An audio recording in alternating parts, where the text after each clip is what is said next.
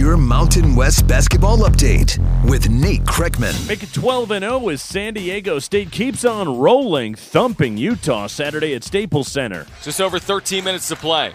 Flynn on the left wing, guarded by Allen. Flynn will settle for a long three, and it's a swish over top Timmy Allen. And again, every time they've needed a shot, they've turned to Flynn this season.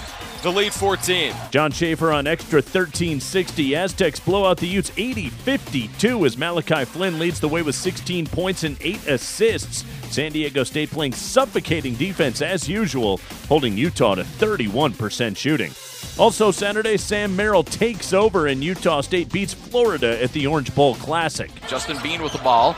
Bean looking for Merrill to clear. Merrill pump fake, steps back, takes the three. Yes, Sam Merrill hits the three. Are you freaking kidding me? Sam, I am. Aggies lead by six, 61 55. A minute 43 left to go in the game. Scott Gerard from Learfield IMG College, 65 62. The final, Merrill, 21 points, 9 rebounds, 5 assists. Aggies, 12 and 2.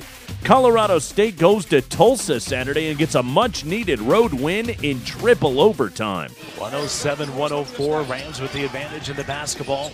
Moore between the rings. 10 on the shot clock down to Stevens. Right baseline drive. Good feed. Carvacho. Dunk.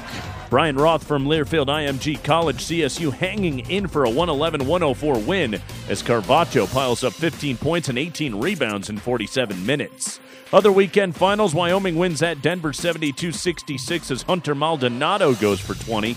UNLV downs Robert Morris 81 69 in Vegas, and New Mexico beats Houston Baptist 107 88. Women's Hoops Sunday, Riley Lupfer hits a late three, and Boise State wins 76 74 over Pepperdine.